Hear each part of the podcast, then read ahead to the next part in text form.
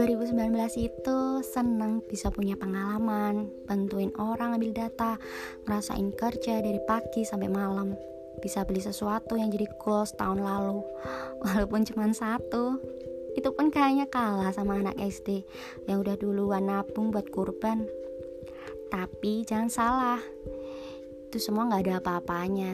Dari 75% kegagalanku, tolak sana sini lah, coba ini itulah Sebenarnya mau nyari apa lagi sih kalau bukan rasa syukur?